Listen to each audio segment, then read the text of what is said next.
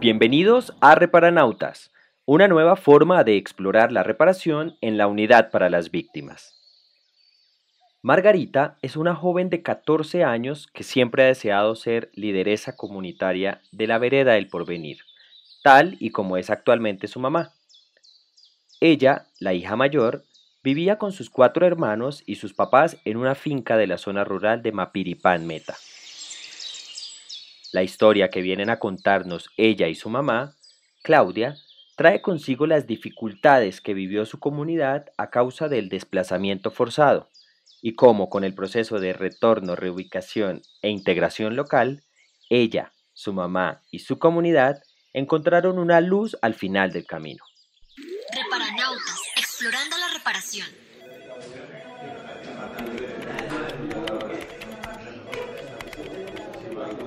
Buenos días, bienvenidas. Soy Francisco, profesional de la alcaldía de Villavicencio.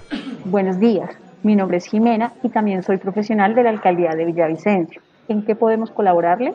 ¿Cómo les va, doctores? Mi nombre es Claudia. Soy la representante de la comunidad de la vereda por venir y ella es mi hija Margarita. Señora Claudia y señora, señorita Margarita, nos pueden decir Francisco y Jimena, con toda confianza. Cuénteme, ¿en qué les puedo ayudar? Pues Francisco y Jimena, nosotros llegamos hasta aquí con toda la comunidad desde nuestra vereda del porvenir, huyendo de esos combates que sentíamos como si estuvieran al lado de nuestra casa, encima de nosotros.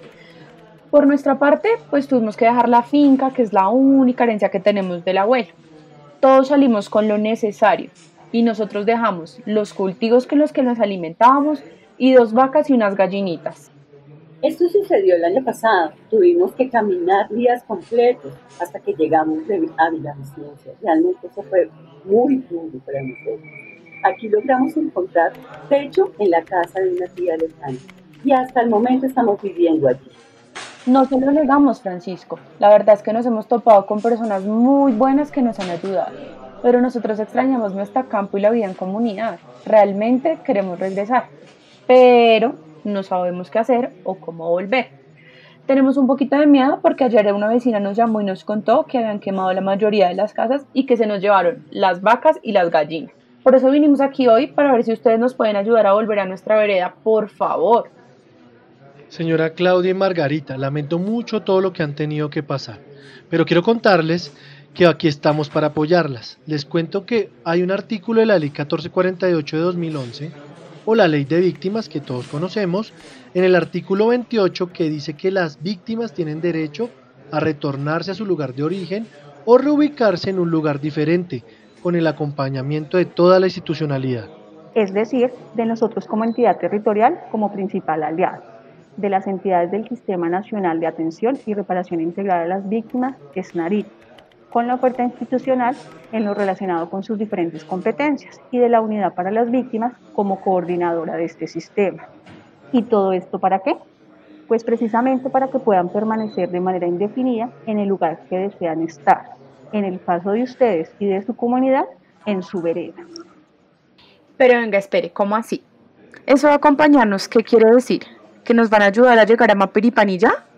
No es únicamente eso, Margarita. Acompañar quiere decir que las entidades territoriales, las entidades del Sistema Nacional de Atención y Reparación Integral de las Víctimas, SNARIT, y la Unidad para las Víctimas, vamos a realizar un conjunto de acciones para que en su caso puedan volver a Mapiripán de forma segura, digna y voluntaria, pero que además puedan estar allí de manera indefinida. Qué bueno, Jimena. Yo sabía que las víctimas tenían ese derecho a retornar. Sí, señora Claudia, a retornar, es decir, a regresar a su lugar de origen. Hay otros casos en donde la gente decide reubicarse, lo que quiere decir asentarse en otra parte del país diferente al lugar de origen y al lugar que le recibió una vez padeció el desplazamiento forzado. O en otros casos, las personas deciden integrarse localmente, que es permanecer en el lugar en el que se encontraron luego del desplazamiento, es decir, donde los acogían. Es muy importante que sepan y tengan en cuenta que la solicitud no implica que el acompañamiento vaya a ser viable y que sea ya mismo. Primero es muy importante que se cumplan tres cosas. La primera es el principio de seguridad, el cual tiene que ver con las acciones que, que debe adelantar la institucionalidad para evitar la vulneración de los derechos humanos y la ocurrencia de infracciones al derecho internacional humanitario que afecten a la población acompañada.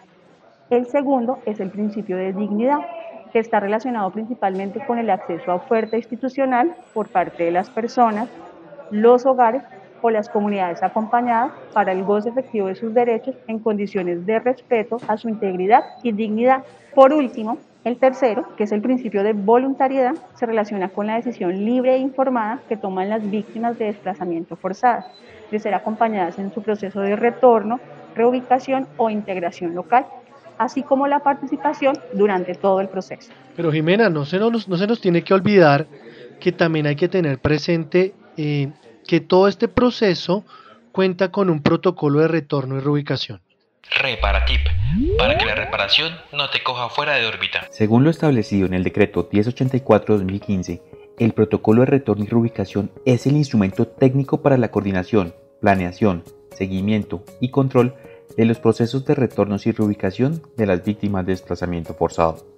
Este instrumento fue actualizado por la Unidad para las Víctimas mediante la Resolución 3320 de 2019, acto administrativo que recoge la experiencia de más de 20 años en la implementación de acciones de acompañamiento al retorno, reubicación e integración local de las víctimas, así como lo establecido en el decreto 1084-2015 y algunos pronunciamientos de la Corte Constitucional, tales como los autos 383 de 2010, 373 de 2016 y 331 de 2019. Reparanautas, explorando la reparación. Margarita y señora Claudia, es muy importante que sepan que este acompañamiento a la decisión de retorno, reubicación o integración local que ustedes y su comunidad decidan tomar está orientado a contribuir en sus vidas en dos grandes componentes. El primero es la superación de la situación de vulnerabilidad y el segundo es el avance en el proceso de integración comunitaria y o arraigo territorial. Disculpe, señor Francisco, qué pena, pero por favor me explica qué es eso de la superación de situación de vulnerabilidad. Señora Claudia, la Corte Constitucional ha sido enfática en que el acompañamiento debe apuntarle a la estabilización socioeconómica de las familias y esta tarea se equiparará con la superación de situación de vulnerabilidad. Precisamente hace dos años, la Unidad para las Víctimas, en forma conjunta con, el Departamento Nacional de Planeación, construyó y dejó en firme la resolución número 2200 de 2018, en la que se establece que la situación de superación de vulnerabilidad la vamos a atender en términos de acceso a los derechos prioritarios de atención básica en salud, educación, alimentación, identificación, reunificación familiar, orientación ocupacional, vivienda y atención psicosocial, a los cuales, en el caso del acompañamiento del que les vengo hablando, se suman los derechos graduales y progresivos a seguridad alimentaria e ingresos y trabajo. ¿Sí me dice entender, señora Claudia? Sí, señora Jimena, sí, claro. De verdad, muchas gracias por la explicación. Me queda un poco más claro. Reparatip, para que la reparación no te coja fuera de órbita. En el marco del proceso de acompañamiento a la decisión de retorno, reubicación e integración local, contamos con un universo potencial y otro real.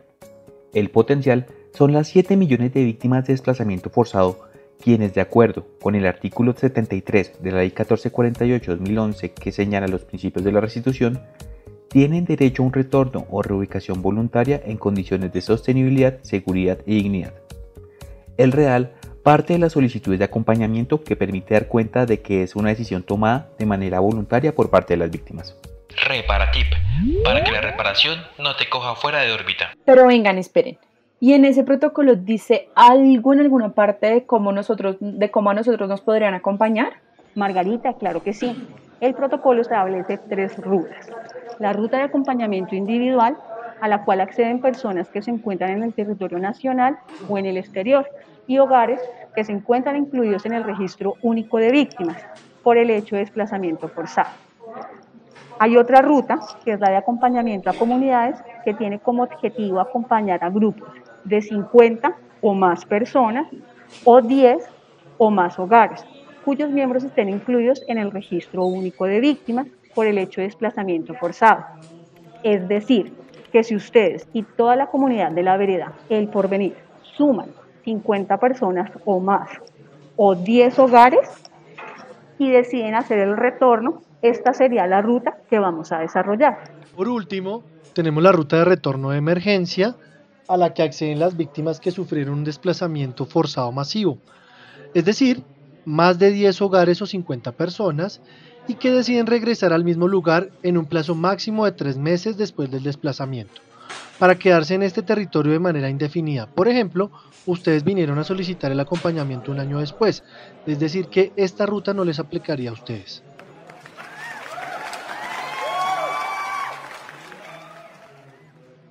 Mm, ah, es decir, que la ruta en la que podríamos estar sería la segunda. Ah, ya sé. Mm, nosotros somos más de 20 familias. Sí, señora, esta ruta ustedes deben recorrer los siguientes pasos. Primero, manifestar su intencionalidad, la cual tiene como objetivo registrar la intención de su comunidad con la de ustedes de ser acompañada en este proceso de retorno, reubicación e integración local. Segundo paso es una orientación y solicitud en donde le informaremos a ustedes y a la comunidad sobre cuáles son esos objetivos y el alcance del acompañamiento y se hará el registro de esta solicitud en nuestros aplicativos. El tercero, una verificación de la viabilidad, donde se analizará la viabilidad de tres principios de los que ya habíamos hablado anteriormente, pero quiero recordárselos. El de seguridad, que esto es cuando resulta viable eh, el concepto del municipio en el que ustedes deciden retornarse a través del Comité Territorial de Justicia Transicional. Por su parte, el de dignidad será viable si dentro de su núcleo familiar o el de su comunidad cuentan o no con mujeres embarazadas o con personas que tienen alguna enfermedad ruinosa, catastrófica o de alto costo o huérfana, que puedan ser atendidas por lo menos en las mismas condiciones que en los hospitales que actualmente las están atendiendo acá en Villavicencio. Y por último, si el lugar en donde han decidido permanecer no se encuentra en una zona de riesgo de, desastres.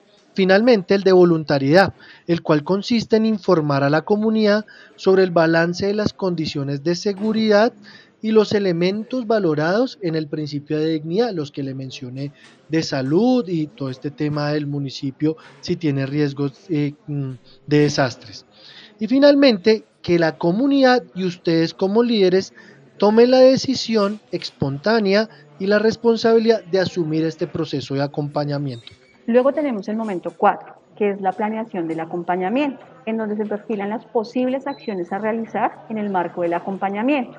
Y de ser el caso, se desarrolla el plan de acción del traslado, el cual recoge la planificación logística y las responsabilidades institucionales y de la comunidad para llevar a cabo este traslado. Luego está el quinto momento, que es el desarrollo del traslado. Este punto aplica para retornos y reubicaciones, tal y como es el caso de su comunidad. Consiste en poner en marcha el plan de acción de traslado a la vereda del porvenir. Luego tenemos el momento 6, que es la elaboración del plan de retorno y reubicación. En este momento se formula y aprueba el plan de retorno y reubicación en el marco del Comité Territorial de Justicia Transicional con la participación de la comunidad, la entidad territorial, las entidades del SNARIT y la unidad para las víctimas. El séptimo momento es la implementación del plan de retorno y reubicación, donde se pone en marcha el plan elaborado para que su comunidad pueda regresar a la vereda.